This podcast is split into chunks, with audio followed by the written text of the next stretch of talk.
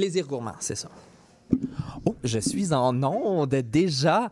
Alors, euh, mesdames et messieurs, on vient tout juste de m'offrir un gin tonic, pouvez-vous croire, et c'est l'émission euh, qui nous précède de Plaisir Gourmand.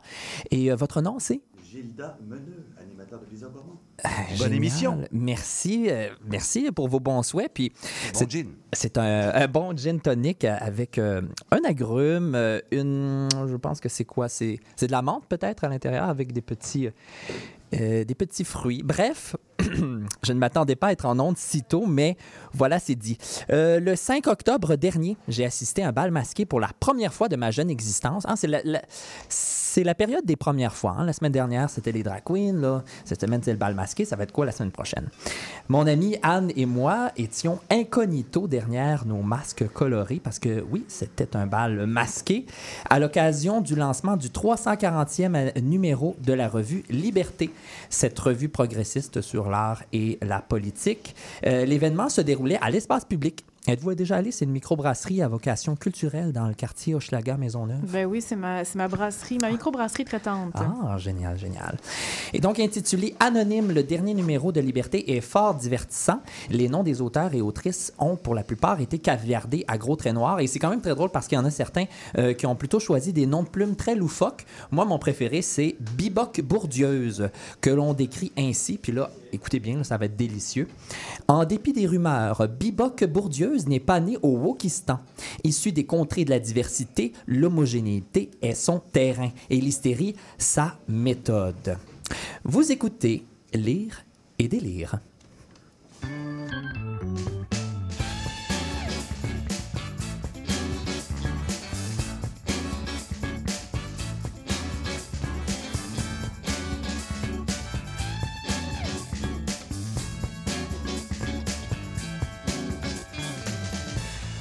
Bonsoir, chers auditeurs, chères auditrices. Vous écoutez votre rendez-vous culturel de CIBL préféré. Oui, oui, oui, oui, j'ai nommé Lire et délire. Qu'est-ce qu'on a du plaisir en studio, n'est-ce pas? Que du plaisir, Étienne. gros Oh mon Dieu. Olivier, toi, t'étais prête, là. Vraiment, là, tu l'attendais, celle-là. Et, euh, eh bien, justement, Le vent en parle encore. Le roman puissant et poignant de Michel Jean est paru en 2015.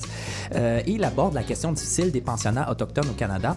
Comment parler d'une œuvre qui témoigne d'un génocide culturel, euh, Olivier? Ben, c'est ce, que c'est ce que je vais essayer de faire tout à l'heure, du moins. Je crois que si on adopte une posture euh, d'observateur et avec une grande ouverture d'esprit, on peut arriver à aborder euh, tous les projets, même si- euh, tous les projets, tous les sujets, pardon, même s'ils sont euh, justement euh, difficiles à- Mhm. à, digérer.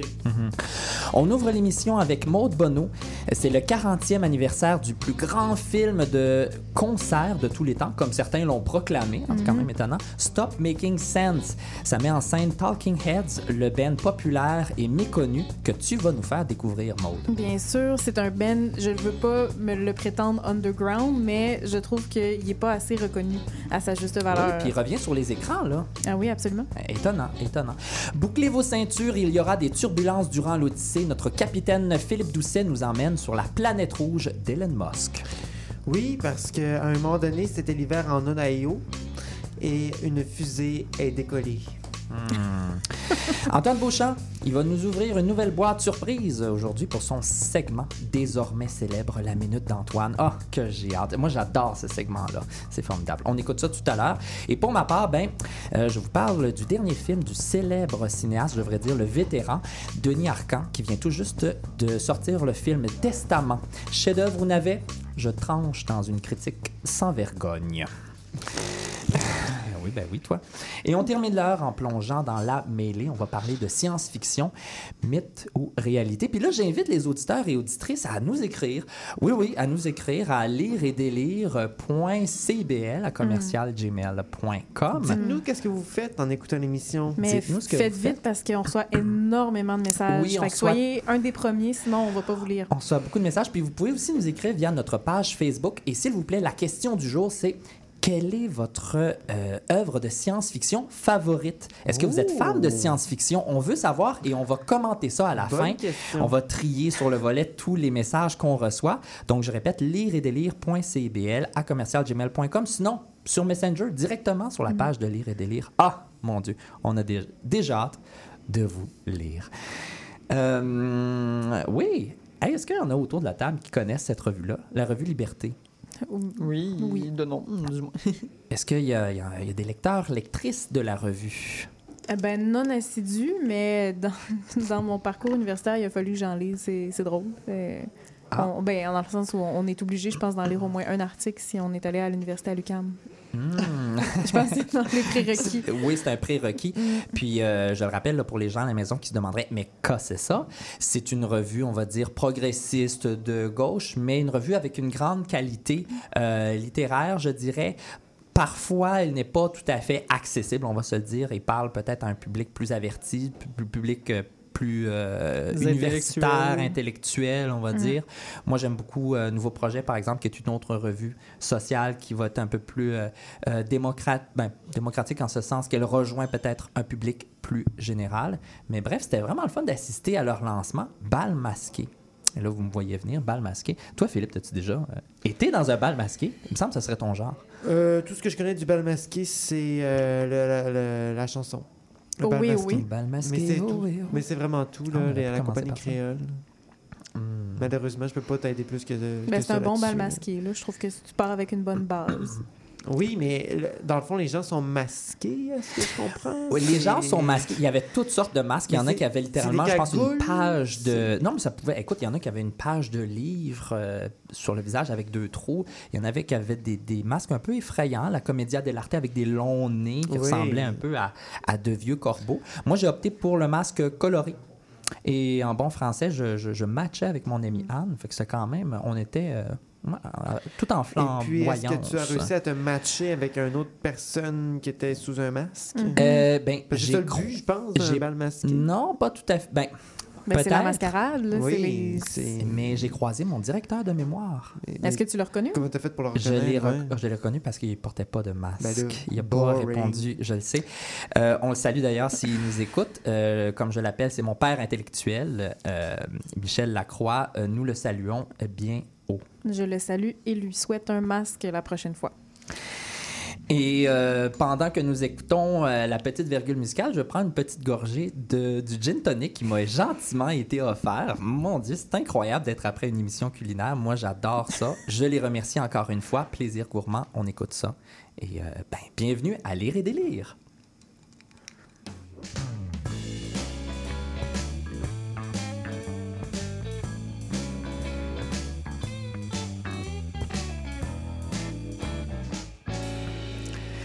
Nous sommes en 1983 au Hollywood Pantagaze Theatre. Et Jonathan Demme filme un concert épique, celui du groupe Talking Heads. Et là, à ce moment-là, ils sont au sommet de leur art. Le film qui sort l'année d'après cartonne plusieurs le, places au sommet des meilleurs films de concerts jamais filmés.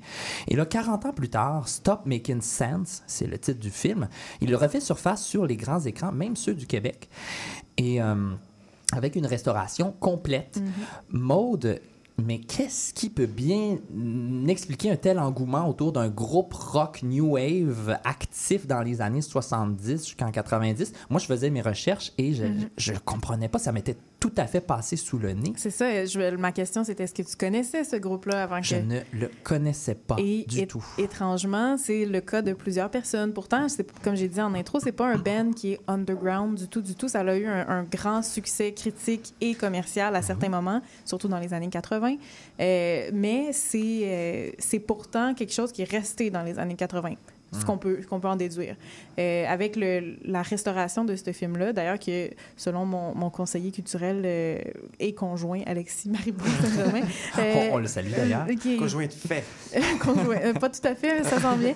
Oh, Euh, bien. on, on, euh, ben, en fait, on, on parlait, on discutait du film, puis il disait à quel point la restauration avait été bien faite. Il voyait vraiment la, la qualité de l'image. Lui, il avait été en 80 le voir, j'imagine. Euh, oui, oui, oui, il est, de la, il- c'est un ancien. Il est de la vieille école, C'est un là. vieux conjoint. c'est un ancien. Non, mais il voyait bien, il voyait, en tout cas, il voyait des, des différences. Là, moi, je les voyais pas du tout. J'étais euh, obnubilée par euh, la qualité de la musique puis la, la chimie des gens sur la scène. Mhm. Euh, ma- le but de ma chronique aujourd'hui, c'est vraiment de vous convaincre d'aller les voir. Puis pour, vous, pour essayer de vous convaincre, je vais essayer de vous montrer l'influence que ce band-là a eue sur la musique, sur la culture des années 80. Euh, premièrement, le, le groupe qui a été formé dans les années 70 euh, par, là, j'ai des noms, là, je vais vous les dire, euh, euh, David Byrne, qui, a- qui est à la parole et au chant. Mhm. Il y a Chris Franz qui est à la batterie, Tina Weymouth, je sais pas si je le prononce comme il faut, Une femme? une femme euh, à, la, à la basse. Oh, À la, intéressant. à la basse, euh, C'est qui, rare. qui est aussi accessoirement la femme du batteur. Oh. Et euh, Jerry Harrison au clavier et à la guitare. Alors, c'est euh, c'est quatre amis, ben, en fait, c'est trois amis à la base, plus Jerry Harrison qui s'est greffé ensuite. Euh, ils y allaient à l'université ensemble et ils ont décidé de faire un band. Donc, euh, au début, ils étaient avec la, la scène punk. Mais si vous avez déjà écouté une chanson ou plusieurs chansons de Talking Heads, on peut pas vraiment dire que c'est tout à fait punk. Non, Euh, pas vraiment. non, c'est pas. Mais Pas dans leur, dans leur essence, dans le, le- leur esprit, Parce leur... que le punk, c'est une attitude. c'est une attitude. Puis Voilà. ils ont l'attitude punk. Ils l'ont et c'est assez flamboyant. là, comment est-ce qu'ils se déplacent, se déhanchent.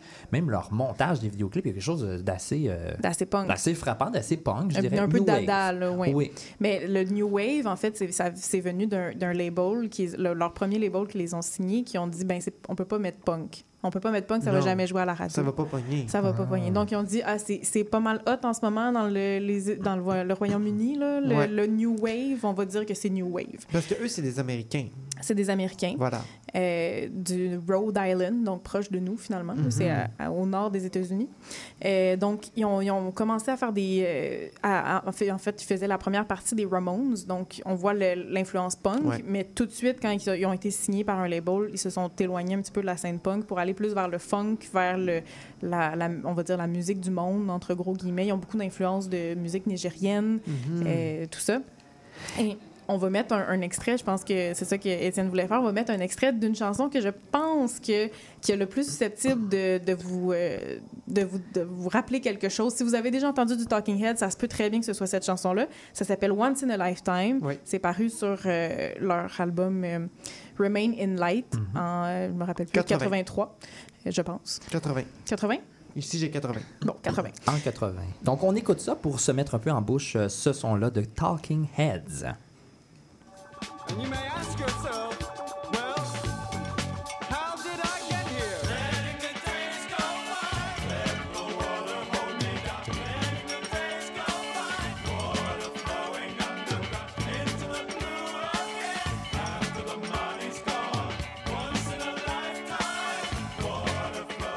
Ça swing en studio ici, c'est extraordinaire.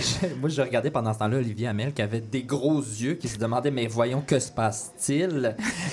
Alors, J'étais- J'étais surtout en train de réfléchir, est-ce que je reconnais cette chanson-là ou est-ce que je reconnais une autre chanson en écoutant cette chanson-là? Je suis pas arrivé à la conclusion Ah, encore. ben, tu nous amènes sur une piste intéressante, Olivier, parce que euh, je voulais aussi parler de, euh, des autres membres, parce que Talking Heads euh, tourne beaucoup autour du chanteur David Byrne, qui est un personnage assez flamboyant. Euh, Excentrique, on ex- pourrait ou- dire. Excentrique, puis euh, qui, en fait, ça, il est un peu le, il est un peu le, le porte-parole, puis aussi le visage de ce groupe-là. Mais les autres euh, membres du groupe se sont aussi réunis pour faire beaucoup de groupes satellites, dont un qui s'appelle Tom Tom Club. Ça, c'est très, euh, je sais pas si. Probablement, si vous n'avez pas entendu parler de Talking Heads, Tom Tom Club, c'est encore plus obscur.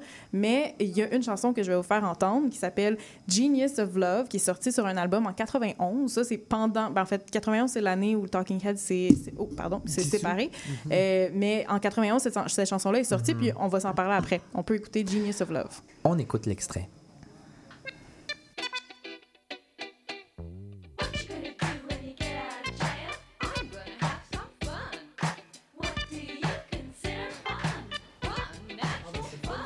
Ben, c'est le fun. C'est le fun, mais il y a un drôle de reverb dans cette chanson-là. C'est assez euh, particulier. Moi, l'écoute Ouais. a été spéciale. spécial, mais quand je disais Ouais. qu'Olivier nous amenait sur une piste intéressante, c'est que cette chanson-là, euh, c'est c'est considéré comme la chanson qui a eu le plus de samples dans le hip-hop des années 80. Ah Donc, oui? Philippe, notre, Ben notre oui, expert ben hip-hop, oui, euh, notre, ben oui. notre expert rap, tu, tu vas reconnaître euh, ce- cet extrait, ce sample qu'on peut retrouver dans les chansons de Tupac, euh, des chansons de 50 Cent, 50 euh, Cent, puis plus, euh, plus euh, voyons, fameusement, la chanson Fantasy de Mariah Carey. Oui, Euh, oui. Ben voilà, C'est ça. voilà, c'est ça. Ah, voilà. Tout s'explique. Puis Ah si, oui, vous c'est bon, étiez, ça. si vous étiez sur Instagram ou TikTok récemment, il y a aussi Lato en 2022 qui a sorti son, son, Ah. son euh, single Big Energy qui a fait un carton sur euh, les applications qui utilise le sample de Mariah Carey qui est en fait Le un sample de Ah, Tom Tom Club. wow. Donc, ça, c'est pour vous prouver à quel point cette- ce, ce groupe-là a été, non seulement en tant que Talking Head, mais chacun des membres a aussi fait partie, a, a- a contribué grandement à Ouais. la culture, Ouais. euh, la culture américaine surtout. Mais est-ce qu'on peut décrire un peu qu'est-ce qu'on voit justement euh, comme style euh, sur scène et dans les vidéoclips? Ça, ça a l'air assez. euh, ça a Ben, l'air funky. Oui, c'est éclaté. C'est très éclaté. Ouais, c'est très éclaté, puis c'est très. euh, on est soucieux de l'image, on est soucieux de ce que Oui. la- la- le spectateur vient voir. On veut pas. euh, le spectateur va voir un spectacle de Talking Heads, Stop Making Sense en l'occurrence, qui est en fait. C'est construit pour être un spectacle. C'est pas juste des amis qui vont sur scène faire de la musique, puis nous, on va assister à leur séance de jam. Ils ont, ils ont pris un moment pour penser à la mise en scène, à la scénographie. euh, À la danse aussi, j'ai envie de dire, parce qu'il y a tout un déhanchement. Là. Moi, oui, j'ai ben ça, regardé c'est des David- images. C'est le chanteur. Là, sont à ouais. 90 degrés, font des figures. euh, Justement, le chanteur, on dirait qu'il fait des figures pas possibles. là. Oui, oui, lui. Puis il y, a il y a aussi des costumes bien spéciaux. On- on- Ouais. on- si vous allez le voir, vous allez reconnaître le Big Suit de David Ouais. Byrne qui revient. C'est une figure qu'on qu'on revoit souvent. Euh, c'est très, très énergique aussi. Puis il y a tellement une belle chimie entre les, entre les personnes qui sont sur scène, entre les musiciens. C'est vraiment, euh, même dans, dans la musique, même si on voit pas le spectacle, dans la musique, on entend la joie. C'est vraiment un- de la musique pleine de joie, pleine de, de, de bons vivants. Puis quand on va voir le spectacle, on se rend compte à quel point ça, ça transparaît. là. On, on a vraiment l'impression d'être dans le party avec eux autres. Et, euh, le, le pacing, là, la, la setlist, l'ordre des chansons, Ouais. finalement, est vraiment bien pensé. Puis le- la mise en scène aussi suit ce, une espèce de, de flow organique, Ouais. finalement. Bref, c'est c'est vraiment à voir. là. Moi, j'ai j'ai deux amis punk qui sont allés voir ce film-là et ils Des ont amis punk? adoré. Oui, oui, ce sont mes amis T'as punk. ça, des amis punk? Ben oui, j'ai des amis punk, j'ai des amis, euh, j'ai toutes sortes d'amis. Puis ils ont puis adoré. Ils ont adoré aussi. Mhm. Alors, euh, Ben, c'est vraiment à voir. Puis vous pouvez le voir, il y en a plusieurs, il y a plusieurs cinémas qui le font, euh, qui, le, qui, le, voyons, présente. qui le présentent à Montréal. ben, on peut le dire aussi, Stop Making Sense, on peut aller voir ça. Cinéma moderne, cinéma beau bien, euh, Il y en a- cinéma du parc, Dans les cinéplex aussi. Cinéplex ouais. aussi. Donc, euh, étonnant ce phénomène qui, 40 ans plus tard, fait résurgence. On va voir ça. Merci Maude pour Ben- euh, de nous avoir fait découvrir cet artiste populaire et méconnu. Voilà.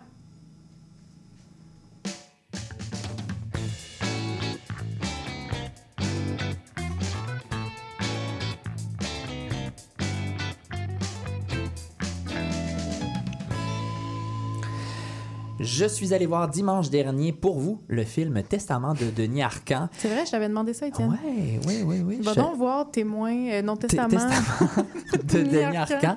Euh, et, et bon, bon, je je vais pas vous vendre le punch, mais je suis quand même allé de reculons un peu euh, à, de voir ce film-là parce que Denis Arcand, ses derniers Tellement de films, mauvaise foi.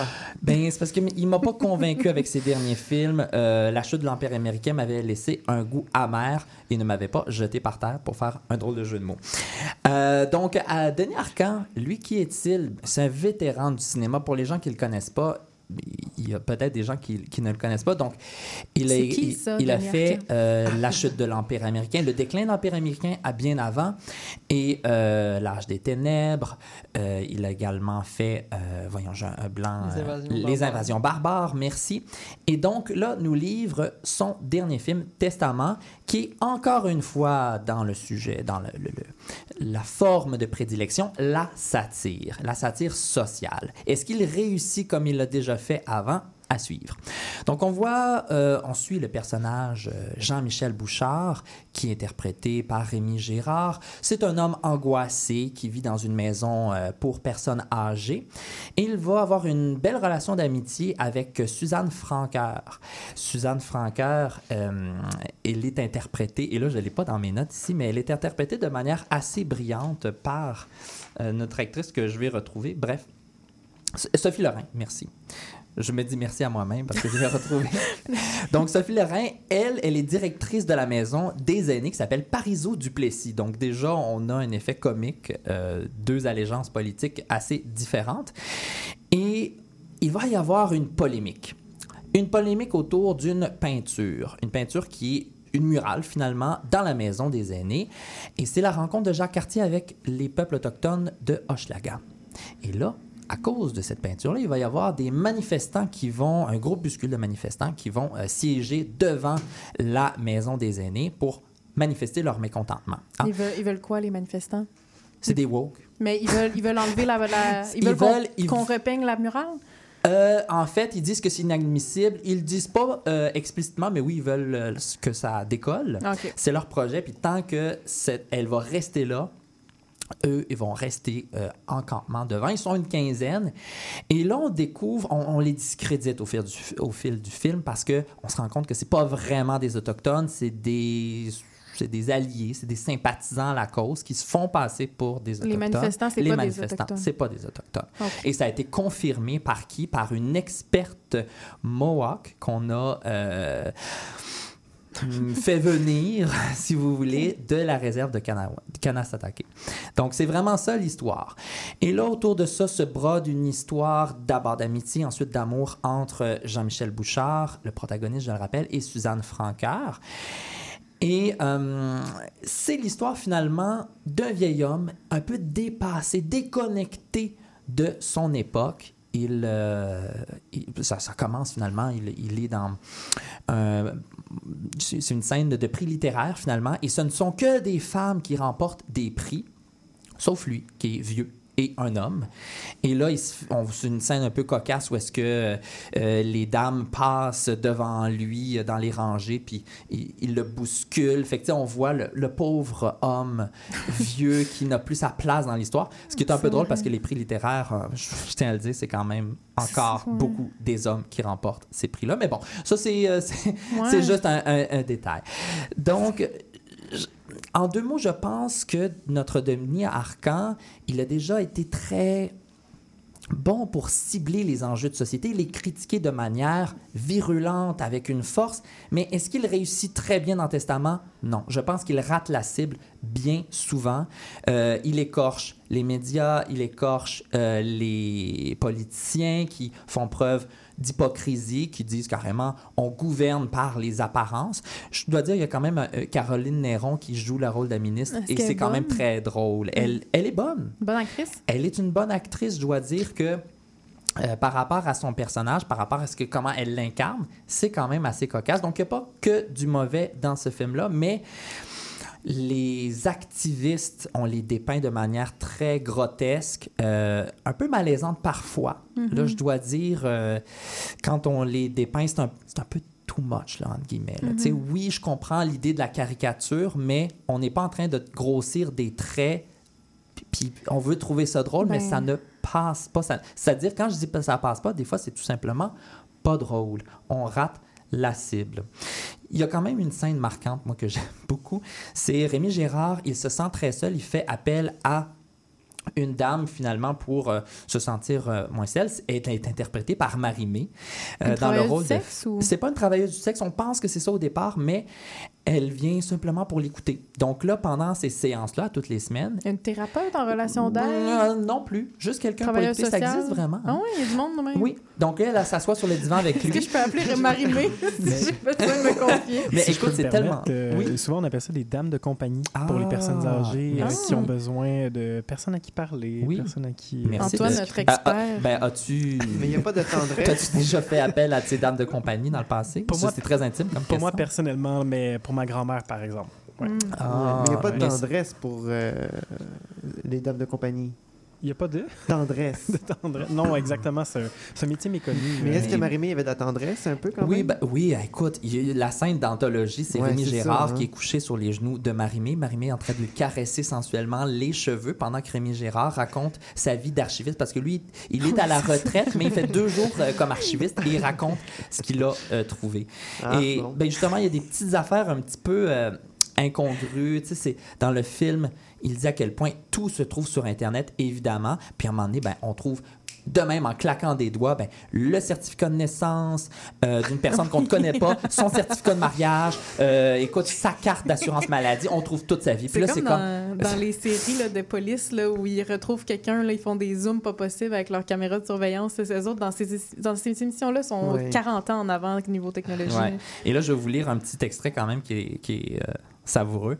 À un moment donné, euh, la directrice, elle regarde par la fenêtre, voit ce, ce- ce- Les manifestants. manifestants. Elle dit On n'est pas sorti du bois. Puis là, lui, il dit L'expression est bien choisie quand on parle des Premières Nations. Et là, elle, elle dit Vous êtes pénible. Et moi, dans ma tête, je me dis En effet. Donc, des gags parfois qui tombent carrément à plat, comme par exemple cette mort d'un cycliste pas- euh, au début du film qui, a, qui rajoute rien au récit, qui fait juste l'alourdir. Donc, des, des, des, des choses qui sont mises dans le récit pour créer un effet comique, mais au final, nous font un peu plus grimacer. Mm. Et le moment cringe, j'en ai vécu beaucoup. Là, je regarde Maude parce que tu nous as parlé du cringe. T'as vécu du cringe? Oui. Et là, ma, ma, ma critique termine bientôt. Et euh, je, je veux dire une chose quand même. Le Devoir a dit on ne pourra pas l'accuser d'être cynique. Et j'avoue, je suis d'accord. On n'a pas affaire à un réalisateur cynique. On a simplement affaire à un réalisateur qui est de plus en plus déconnecté de son époque, à l'image de son protagoniste. Et là, son protagoniste avait peur que son œuvre finisse à la poubelle de l'histoire, et je cite, eh bien, moi, je, me, tiens à dire à, Denis Arcand, s'il nous écoute ce soir, il devrait peut-être faire attention pour que son œuvre ne finisse pas à la même place que celui de Jean-Michel, son protagoniste. Il faut savoir se retirer quand on est un réalisateur et qu'on a réalisé des chefs-d'œuvre, et je pèse mes mots, des chefs-d'œuvre comme Le déclin de l'Empire américain mais, et Les invasions barbares. Mais à un moment donné, il faut savoir quand partir et prendre sa retraite. Oh, ça brûle, ça. Ça brûle, ça fait mal, mais ça vient tout droit du cœur. Faut qu'on parle. J'ai l'impression que je t'intéresse plus. Quand on est ensemble, tu regardes ailleurs. Tout semble plus intéressant que moi. Je le sais que je suis plate. Je, le sais que tu veux garder tes vieilles habitudes. Mais j'aimerais ça sentir que tu me regardes, que tu es concentré sur moi. J'aimerais sentir que j'ai toute ton attention. Sinon, tu pourrais avoir un accident. La route a besoin que vous soyez concentré. Au volant, portez toute votre attention sur la route. Un message de la Société de l'assurance automobile du Québec. Le bingo de CIBL arrive sur les ondes du 101.5 FM. Courez la chance de gagner 2500 dollars en prix. Procurez-vous une carte de bingo dans un commerce inscrit sur notre site web et branchez-vous sur le 101.5 FM. Pour connaître le point de vente le plus près de chez vous, consultez le CIBL101.5.com. Dès le 22 octobre, on joue au bingo de CIBL tous les dimanches de 16h. Bonjour, ici Boris Chassagne. Pour découvrir l'actualité locale d'un bout à l'autre du pays, écoutez l'émission Point de vue. On vous présente des reportages, portraits et entrevues réalisés par nos journalistes postés dans des provinces et territoires canadiens, société, art, culture, environnement, affaires publiques, l'information locale destinée à un auditoire national. Les jeudis 10h sur CIBL FM.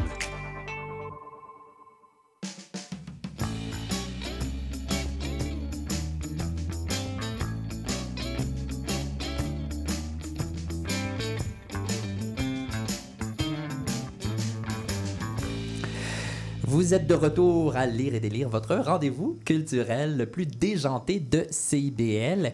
Et là, je vois derrière euh, la vitre un beau sourire d'Antoine Beauchamp. Antoine Beauchamp, notre véritable boîte à surprise de Lire et délire. J'aime tellement savoir. Ben écoute, c'est senti. J'aime toujours euh, voir qu'est-ce que tu nous as concocté cette semaine. Eh bien, c'est l'heure du segment T'as entendu. La minute d'Antoine. Oui, ben en fait, euh, moi, je reviens de la capitale des sorcières euh, cette Oh. semaine, Étienne. J'étais dans Pardon? la ville de Salem, au Massachusetts, Hein? euh, qui est aussi connu comme l'État dont on ne peut prononcer le nom. C'est la même chose que Voldemort. C'est beaucoup trop difficile. Ça, puis l'Ohio. C'est vrai que Voldemort, c'est dur à dire. C'est ça. Mais moi, ce soir, ce que j'avais beaucoup envie de faire, c'était euh, de parler d'un des grands plaisirs que j'ai dans la vie, de faire un petit plaidoyer pour euh, les films d'horreur. Parce qu'il faut pas l'oublier, on est au mois d'octobre, c'est le mois de l'épouvante. C'est vrai. J'ai envie de faire découvrir C'est à tout le monde, en fait, ce type d'art-là qui est souvent ridiculisé, qui se retrouve, euh, qui se retrouve souvent euh, regardé de haut de la part de d'autres styles euh, de films. Ouais. Parce C'est que vrai. C'est pas aussi noble. ben c'est ça, c'est comme s'il y avait déjà un préjugé, un stéréotype face aux films d'horreur, alors que il existe des chefs-d'œuvre dans le genre, autant anciens que récents. Absolument. Mais on a juste à parler la semaine dernière, on parlait de Midsommar puis de Hereditary de Harry Astor. Mhm. Mais il y a aussi des succès comme The Babadook, It Follows, le premier Scream. Le reste, c'est correct, mais le premier est vraiment meilleur. Euh, ou d'autres films un petit peu plus étranges, au genre un peu plus, euh, si je peux dire, transversal, là, on- dans des trailers d'horreur un peu mystérieux, science-fiction, comme Possessor, Antiviral de Brandon Cron- Cronenberg, qui est un réalisateur canadien et fils de David Cronenberg. Hmm. Est-ce que ça sonne une cloche pour quelqu'un, non? Hmm, non. Ben, Cronenberg, oui. Je, je, Ah. je- je le prononce à la française. Ah ben à ce moment-là, ça va être parfait. Je vais devoir vous inviter à écouter euh, ce genre de film-là parce que pour moi, le genre du film d'horreur, c'est vraiment quelque chose qui permet d'explorer des conflits moraux, des questions d'éthique, puis qui souvent on va avoir, on va avoir la possibilité, euh, dans le fond, de voir des enjeux sociaux présents dans un cadre fantastique ou dans un format qui laisse plutôt place à explorer des tabous, des sujets, des sujets sensibles, puis aussi euh, de le faire d'une façon qui est différente que si on avait un documentaire qui nous placarde un enjeu social en pleine face. Là, c'est plus subtil. Hmm. Puis évidemment, les films d'horreur souvent sont ridiculisés parce qu'on voit les films slasher, puis les films d'horreur un peu box-office, box-office comme euh, Friday the 13 et ses 48 000 remakes, Halloween, les Final Destination et tout ça qui sont assez drôles et divertissants, honnêtement. En le regardant d'un œil vraiment purement de divertissement, on passe un bon moment. C'est un une heure et demie, on débranche notre cerveau, tout se fait bien. Mais ce que je voulais suggérer surtout cette semaine, c'était de revoir les films d'horreur avec un autre œil. Et Hmm. petite suggestion du mois d'octobre, Oui, il y a la plateforme de streaming ou de diffusion en continu euh, qui se nomme Shudder, S-H-U-D-D-E-R, qui est en fait un, un gros Netflix, mais de films d'horreur. Donc, euh, Wow! vous avez des documentaires, des séries, des films. C'est un abonnement payant, ça? C'est un abonnement payant, mais généralement, dans le temps de On paye juste, euh, il y a des petits spéciaux, il y a des mois d'essai, des semaines d'essai. Donc, euh, pour ceux qui sont fans ou ceux qui aimeraient découvrir ce genre. Allez-y, je Excellent. vous le suggère. Merci Antoine de nous parler euh, du genre de l'horreur. C'est vrai que les films de genre, en général, j'ai envie de dire, souffrent de beaucoup de préjugés. Les westerns, les science-fiction, dès qu'il y a comme un film de genre, euh, déjà on part avec un a priori négatif que c'est des films un peu formatés, de divertissement, entre guillemets, alors que ces films-là peuvent être, avoir une grande qualité sur le plan artistique. Puis j'ai envie de dire juste d'être divertissant, il n'y a aucun mal à ça. Alors, merci pour euh, cette belle suggestion, Antoine.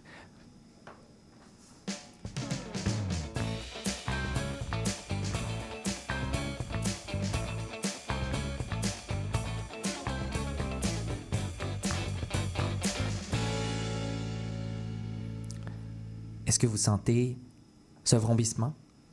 Oui, je, je pense que notre euh, vaisseau spatial s'envole et décolle vers une autre planète, la planète rouge. Et là, je vois l'air interloqué d'Olivier Hamel. Oui, boucle ta ceinture parce que on a comme capitaine nul autre que Philippe Doucet. Et tu nous amènes à quelque part. euh, C'est mon tour, là? d'un côté, ben, c'est à ton tour certain. Et euh, Mais ce que j'aime de tes prêt, chroniques, c'est qu'à chaque semaine, j'ai hâte de voir où est-ce que tu vas nous amener. C'est Ben- un véritable voyage. Et là, tu nous amènes loin en s'il vous plaît. là. Écoute, grosse nouvelle, Étienne. Euh, Lady Gaga annonce qu'elle effectuera une performance en direct de l'espace. Ben non. Euh, oui, tout, Ben ça- non. tout ça grâce à une collaboration avec Virgin Mobile. On confirme les présences euh, à, à bord du vaisseau de Brad Pitt, Leonardo DiCaprio Ben et. Angelina Jolie. Oui, c'est vrai. Ouais. Elle va faire une performance en direct dans l'espace qui sera évidemment euh, diffusée en direct sur Terre euh, pour euh, la plèbe qui n'a pas su se procurer des billets. évidemment, la tarification dynamique des pas, billets euh, a gonflé les prix. Ça doit être cher quand même. Là. Bien évidemment. La chanteuse a annoncé qu'elle reprendra ses plus grands succès tels que euh, Just Dance et une version internationale de Perdu dans l'espace. Tabarouette. Hey, on rit plus. Perdu dans l'espace. Rien de moins. Euh, oui, euh, Annie Brocoli, tu connais? Oui, mais ça n'a pas bercé mon enfance particulièrement. Alors, alors voilà, tout ça pour dire que non, ce n'est pas de la science-fiction, Étienne. C'est bien réel. C'est une nouvelle qui date de 2015 que j'ai Oh. ressortie. Mais, Oh, oh. mais quoi qu'il en soit, c'est pas euh, c'est pas tant euh, farfelu comme idée parce que euh, vous connaissez sûrement Elon Musk qui travaille d'arrache-pied pour rendre l'espace l'espace spatial, là, Mhm. Ben l'espace oui, euh, avec extraterrestre, SpaceX. un, un, un- un endroit accessible pour tous. Ben oui, pour tous, moyennant quelques millions de dollars. Voilà, mais bon, évidemment, j'imagine qu'ils sont dans ces projets de rendre ça euh, plus accessible pour tout le monde. Mais si vous connaissez pas Elon Musk, euh, c'est parce que vous vivez dans une- sous une roche, probablement. Sous une pierre. C'est un multimilliardaire euh, qui aime faire jaser de lui. Évidemment, probablement atteint de narcissisme pa- pathologique. hein. Ouais. Il est le propriétaire de SpaceX, une compagnie d'aéronautique. Voilà, il est le président de Tesla, euh, mais aussi le directeur général de X. Anciennement Twitter, qu'il a acheté pour beaucoup trop cher d'ailleurs, euh, mais en se donnant la mission de sauvegarder la liberté, la liberté d'expression, Ben oui. mais en mettant aussitôt à la porte tous les employés qui ont su le critiquer. Belle Euh, liberté quand même. oui, chacun use de sa liberté. hein. Donc, euh, bravo à toi, Elon.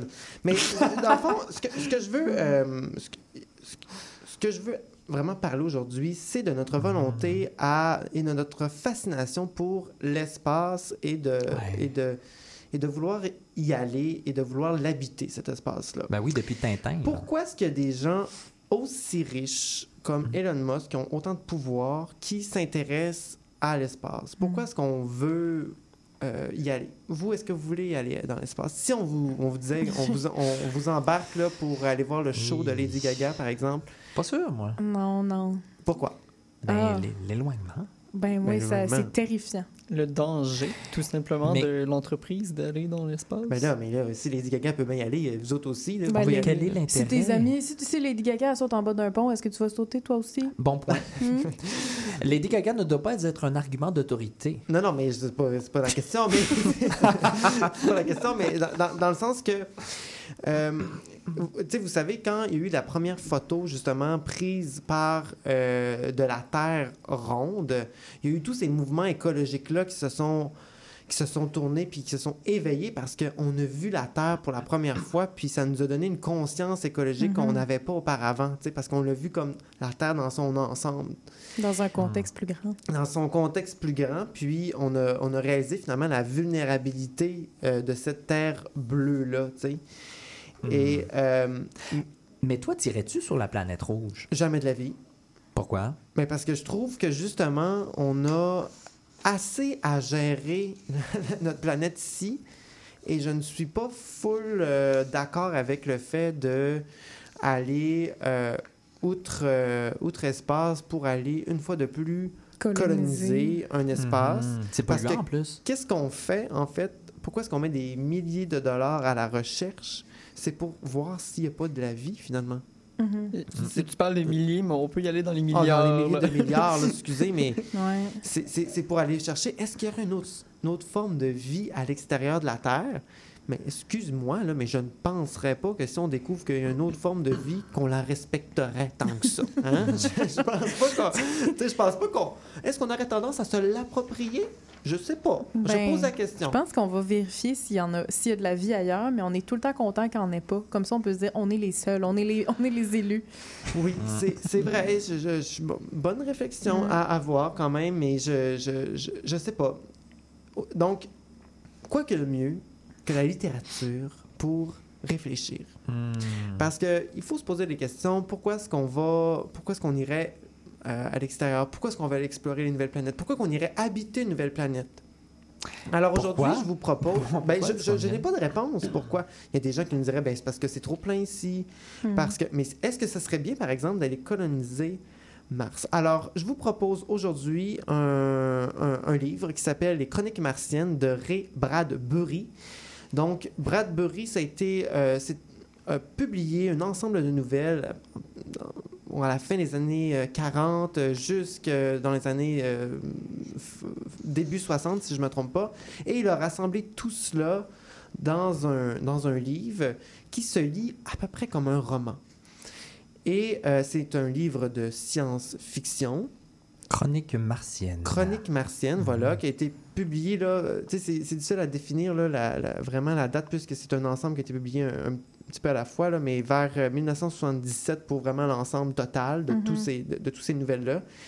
Et puis, euh, on va découvrir la colonisation de Mars. Et dans le fond, la première phrase que je vous ai lue tantôt, là, au début, euh, la, la, la, l'incipit, là, qu'on dit dans le milieu littéraire, à un moment donné, c'était l'hiver en Ohio. Et c'est comme ça que ça commence. Euh, parce que euh, on, va aller coloniser Mars et ça raconte vraiment bien euh, toutes les, les multiples facettes de qu'est-ce que ça composerait de coloniser un autre espace. Ça raconte la rencontre avec les Martiens, parce que Mhm. oui, il y a des Martiens là-bas, et comment est-ce qu'on va aller les convertir? Comment est-ce qu'on va aller leur présenter le, le christianisme? Oui, c'est ça, parce qu'il faut qu'ils croient en Jésus, oui. Absolument, absolument, quand même. C'est une puis- mission noble. Mais tout à fait. Mhm. Et puis, on, on va voir au, au fil, en- de fil en aiguille l'installation euh, des, des- des êtres humains sur Mars, mais aussi à la fin, ce qui est le plus troublant, c'est comment est-ce qu'on délaisse finalement Mars dans un état terrible Hmm. et, euh, et, et- et totalement là, en ruine finalement. Parce que Qu'est-ce qu'on on- fait pour que ça soit en ruine? On détruit? ben, on le détruit lisez la le livre, là, rendu là. là. Mais finalement, on, on- on va se dire, ben, finalement, c'est plus, c'est, c'est- c'est plus une place adéquate et on va aller Mhm. ailleurs. Mm. Donc, euh, c'est, un, c'est un livre que j'ai lu au, au cégep, mais je, je le relirai euh, sans doute aujourd'hui euh, sans aucun problème. Je le recommande vraiment, si ça vous intéresse de, ces questions-là, allez-y. Donc, Chronique martienne de Ray... Ray Bradbury. Euh, Ray Bradbury. J'essaie toujours de bien prononcer les noms. Euh, merci, Philippe, pour ce beau voyage sur Mars. Euh, Est-ce que tu vas nous amener sur une autre planète la prochaine fois? Ou peut-être une planète musicale? Parce que là, tu nous as amenés à plusieurs endroits. J'ai hâte que tu reviennes aussi sur, euh, sur un autre genre musical à suivre. Prochaine fois, c'est sur le soleil. Oh! Sujet brûlant.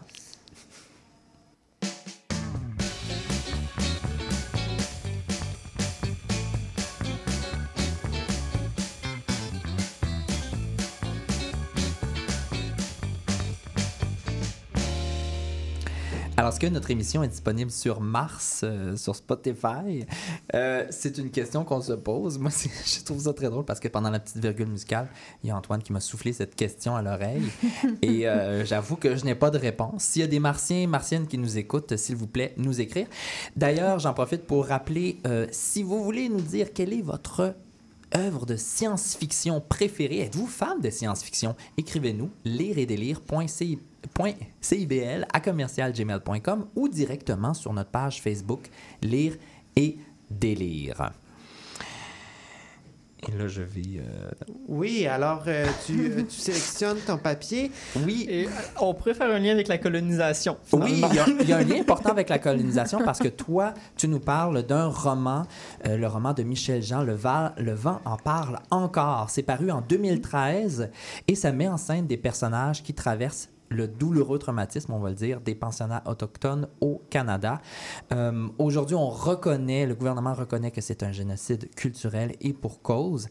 Euh, Michel Jean, qui est-il? C'est un écrivain, un journaliste et un chef d'antenne inou, et bien connu euh, du grand public. Il est aussi l'auteur d'une dizaine de romans, dont Coucoum, qui s'est vendu à plusieurs milliers d'exemplaires.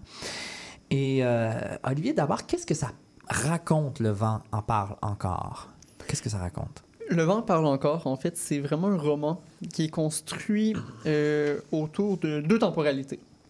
Donc, on suit euh, d'une part l'avocate Audrey Duval, qui est un personnage qui va revenir plus tard dans le roman euh, Joe Jaggi, qui est, un- qui est son roman le plus récent, euh, qui à être paru. Euh, plus récent jusqu'au 18 octobre. Il y a Chimique qui va sortir le 18 octobre de Michel Jean.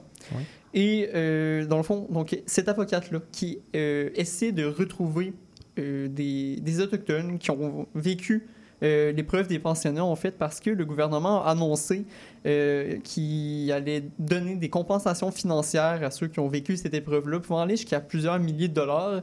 Et elle, elle, elle voit que certains, certains Autochtones, finalement, ne, ne se manifestent pas et donc ne reçoivent pas ces- cette, compensation-là financière à laquelle ils ont droit. Et elle décide, elle, de, de les retracer pour voir sont-ils sont-ils et sont-elles vraiment disparus? Pourquoi on n'en parle pas? Pourquoi il n'y a pas de traces de ces personnes-là? Et dans un deuxième temps, donc un récit euh, alterné, on est à l'époque des pensionnats où on suit euh, la petite euh, Marie et son amie euh, Virginie et, Et son Thomas. ami Charles. Peut-être peut-être Charles. Il me semble, il me semble que c'est Charles. et qui, euh, qui sont déportés finalement de leur communauté euh, Innu et qui sont amenés jusqu'au pensionnat de Fort George, euh, le pensionnat de Fort George qui était situé dans la baie du Tson, euh, proche d'aujourd'hui la ville de Chisasibi, qui est une ville biculturelle Cri et Inuit. Et donc on est un petit peu plus au nord là, quand même du Québec. Mhm. Euh, bon, ici, je sais pas, on fera des recherches plus avant, mais euh, c'est vrai que comme deux, les libraires parlent de Virginie, Marie et Charles, et une autre, encore les qui parlent de Virginie, Marie et Thomas. Fait qu'on pourra vérifier. Euh, ben, moi, je suis pas mal sûr que dans ma version, j'avais Charles, mais euh, je pense que. a peut-être changé de nom ça- en cours de Je pense que rendu là, ça change pas grand-chose, Ben euh, honnêtement, au Ben propos. Le vent parle encore. Le titre est très est intéressant parce Mhm. qu'il y a la notion de, de parler. Donc, le vent parle, et c'est pourtant une esthétique du silence que je percevais vraiment euh, à ma lecture du roman.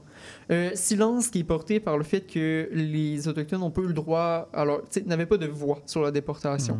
Euh, c'est le gouvernement qui est arrivé, qui les insultait, finalement, en leur disant Vous n'êtes pas capable de vous occuper de vos enfants, nous, on va nous en occuper. Ils s'en sont très piètrement occupés, on va se dire. Les pensionnats étaient sous-financés. Euh, la nourriture qu'ils recevaient, souvent, c'était les, euh, les religieux, finalement, qui gardaient les meilleurs euh, morceaux pour eux, puis euh, donnaient ce qui restait euh, aux jeunes enfants. Euh, dans les pensionnats même, dans les scènes d'agression, ce ce silence-là où même les jeunes ne sont pas capables de, crier, de parler, de dire qu'ils sont un peu prisonniers de cette euh, situation-là. Il faut le dire, dans ce cas-ci, le pensionnat de Fort George était sur une île.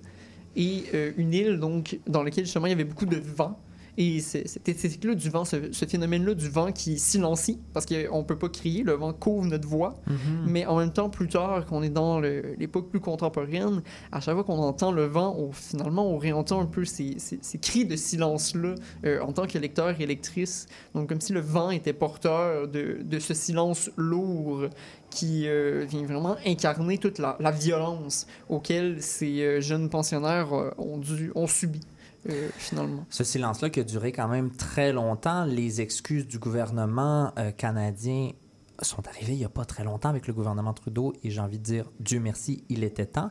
Mais peut-être juste pour rappeler en euh, une petite seconde, qu'est-ce que c'est les pensionnats autochtones? Parce qu'il y a peut-être des gens qui nous écoutent. Bon, il faudrait quand même vivre sur une pierre, mais peut-être qu'il y a des gens qui ont entendu parler ce mot-là, pensionnat autochtone, mais de quoi s'agit-il en quelques phrases? En quelques phrases, en fond, c'est que le gouvernement a décidé, euh, là, c'était- pas dit à cette époque-là, mais ça a été reconnu, donc ça a vraiment été une politique d'assimilation. On voulait finalement sortir l'Indien de l'enfant, et là, je dis Indien parce que c'est des termes qui ont été utilisés, même ce terme-là est critiqué aujourd'hui euh, dans son utilisation. Donc, le but, c'est tout simplement de, si on sort ces jeunes-là de leur communauté, euh, même dit de, de sauvage avec les plus gros guillemets qu'on a, puis qui, qui montrent finalement une, une incompréhension totale de ces, ces cultures-là qui sont tout simplement différentes de la culture occidentale, mais qui ont des, des valeurs qu'on devrait aller chercher euh, aujourd'hui, surtout dans un contexte de crise climatique. Mais ça, c'est mon opinion éditoriale. Donc, Et c'est- dans le fond, c'est des écoles, finalement. c'est des écoles. Ouais. Donc, on amenait ces enfants-là euh, pendant l'hiver, donc finalement pendant l'année scolaire, pour les empêcher de partir euh, sur les territoires de chasse avec leurs parents. On les installait dans les écoles. Euh, ils étaient donnés un numéro qui remplaçait leur prénom. Hmm. Donc, on, on, les, on enlevait leur personnalité, leur identité. là. coupés de leur langue, coupés de leur culture, donc coupés même de leur famille. Oui, parler la langue était même interdit et euh, faisait euh, l'objet de répression de la part des, euh, des, voyons, des, euh, Des- des religieux qui ouais. étaient euh, qui s'occupaient des pensionnats. Donc on les on les enferme. Finalement, c'est une forme de prison, une forme de Mhm. prison qui a qui, qui est construite comme une école, mais qui est Ouais. une véritable euh, prison de, de l'esprit. C'est bien résumé. Merci parce que. Mais pour revenir au roman, donc Le vent parle encore de Michel Jean. Euh, quand on lit ce roman-là, est-ce que, j'ai envie de dire, est-ce qu'il y a quand même Mm. une lumière? Est-ce que, comment, com- c'est quoi le climat de ce livre-là? Il y a l'avocate, donc Audrey Duval, qui euh, cherche les victimes pour raconter, euh, ben, en fait, pour les retrouver puis dire qu'ils ont droit à une in- in- indemnité. Il y, a, quand même une lueur d'espoir ici. Lueur d'espoir, je ne sais pas. Je dirais que euh, Michel Jean réussit avec un style d'écriture très sobre. Et ça, le, le style d'écriture très sobre, je l'ai remarqué, mais il a été, il été dit par d'autres critiques également. Permet en fait de montrer une certaine réalité qu'on ne vient pas. On vient pas empirer la réalité, mais on vient, tu sais, en, en créer une espèce de, de caricature où euh, c'était, c'était donc bien épouvantable. On crée pas non plus une, une fausse idée de ah ben oui, mais euh, on- aujourd'hui on est tellement ouvert que ça va, ça va se réparer. tu sais, non, il y a Il n'y a eu rien qui peut réparer ça, puis encore pas des indemnités financières. non, non c'est ça. C'est euh, Ouais. le, le, le, le mieux, en gros guillemets encore, que le gouvernement peut faire selon le gouvernement. Et c'est.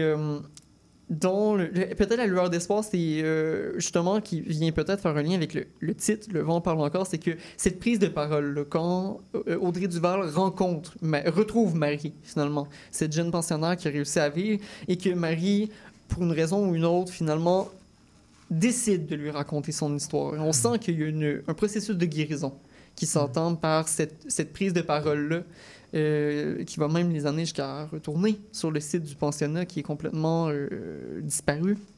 Euh, un pensionnat qui reste. euh, Même le, ça dit- le village qui était là aussi sur l'île a été déplacé sur la Mm. côte. Donc, on a vraiment une disparition des traces et il y a un processus de guérison qui est entamé, qui est possible, rendu possible finalement dans l'écriture du roman, mais qui est loin d'être acquis, je dirais. Il faut pas penser que c'est euh, que toute cette histoire-là, les derrière nous, non, au contraire, ce n'est que, que devant. genre.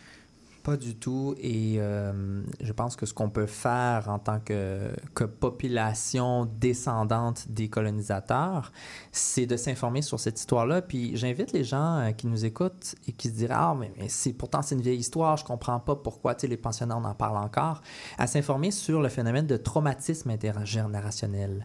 Et euh, je me suis personnellement inform- informé sur ce, ce phénomène-là et j'ai mieux compris pourquoi est-ce que justement on peut transmettre euh, un traumatisme qui se transmet de génération en génération? Et ça prend euh, une volonté gouvernementale, mais une volonté, j'ai envie de dire, sociétale, de s'informer et d'ouverture, au moins, à tout le moins. Ça, ça prend une volonté sociétale pour pas qu'on finalement poursuive ces violences-là en dehors des pensionnats, même aujourd'hui. Merci, Olivier. Si, si je peux faire un léger ajout Oui. aussi, on parle de traumatisme euh, qui remonte dans le temps, mais aussi se souvenir que le dernier pensionnat a fermé en 96. Merci. Merci Euh, par comparaison, moi, je suis né en 95. Donc, euh, je suis né, il y avait encore des pensionnats autochtones. Mm. Donc, c'est quelque chose qui est excessivement euh, présent et qui est excessivement d'actualité encore aujourd'hui. Mm. Petite parenthèse que je voulais faire. Par parenthèse très pertinente, euh, Antoine, j'avais ça aussi en tête. Merci, merci Olivier. Música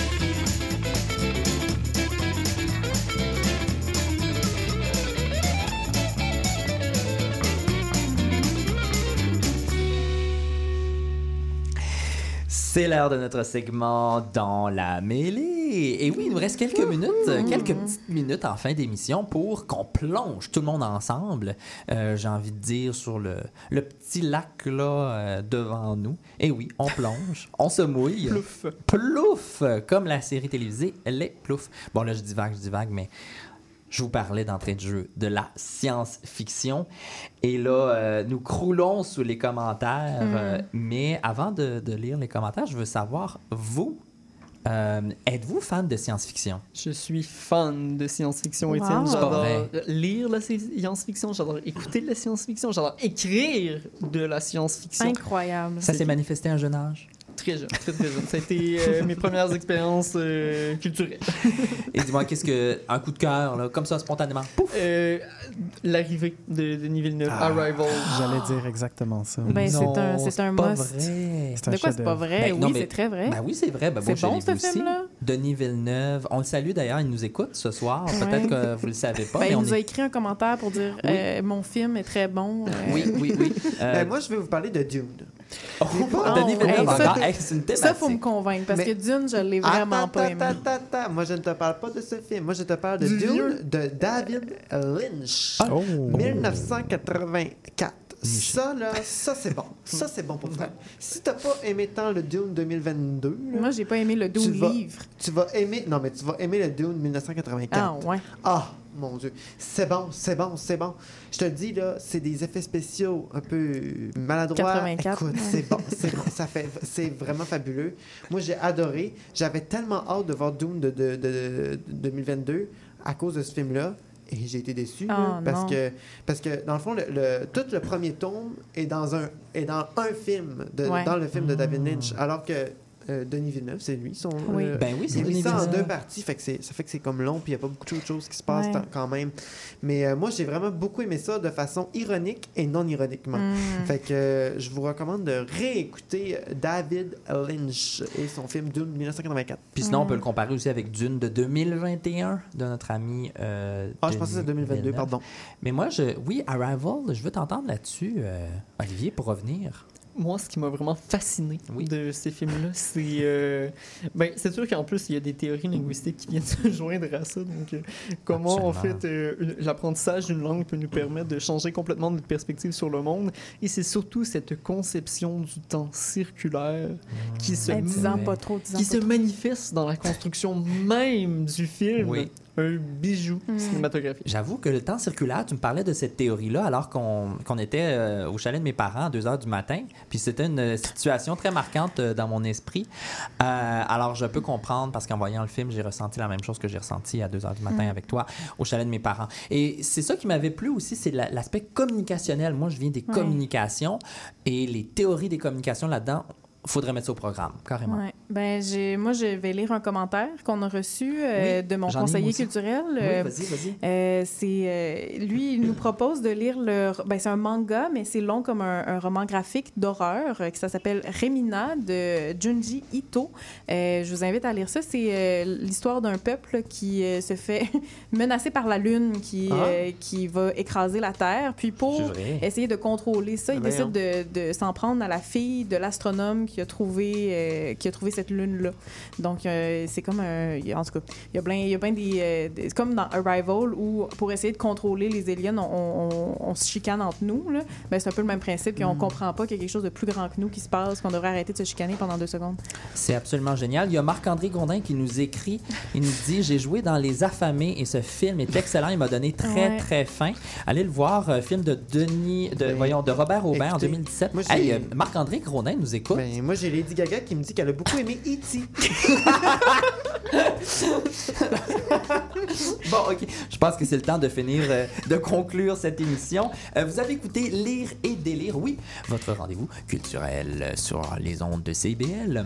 Et si vous avez envie de nous écrire, allez-y gaiement, on va vous lire. Vous, vous avez été nombreux justement à nous écrire ce soir. Merci d'être là au rendez-vous. Lire et délire.cbl à commercial gmail.com. Suivez-nous sur Facebook et Instagram.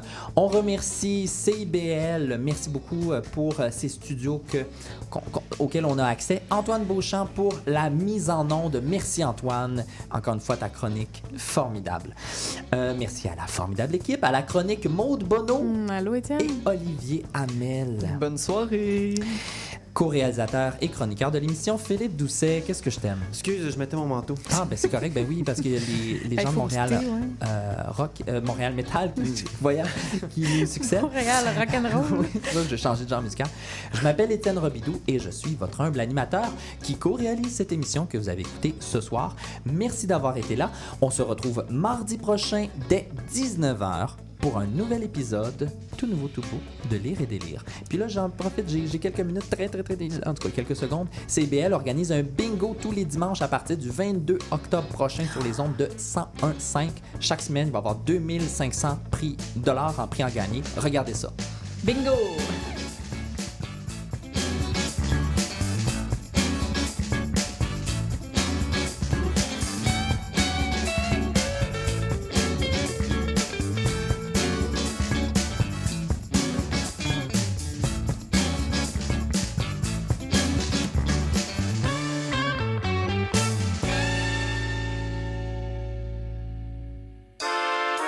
Le bingo de CIBL arrive sur les ondes du 101.5 FM. Courez la chance de gagner 2500 dollars en prix. Procurez-vous une carte de bingo dans un commerce inscrit sur notre site web et branchez-vous sur le 101.5 FM. Pour connaître le point de vente le plus près de chez vous, consultez le CIBL1015.com.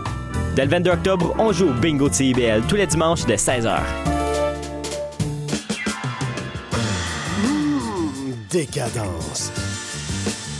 Trois heures de musique deep house, soulful house, techno, disco et garage. Décadence Les vendredis dès 22h, Michael Terzian ouvre le bal à votre week-end. CIBL, au cœur de la décadence. Je m'appelle Charlie Mulot. Je fais du conte, j'en mets en scène et surtout, j'aime beaucoup en écouter. Tous les vendredis à 20h, je vous donne rendez-vous pour la cabane à contes. Chaque semaine, j'inviterai une conteuse ou un conteur pour parler avec moi de leur pratique et pour vous raconter une histoire.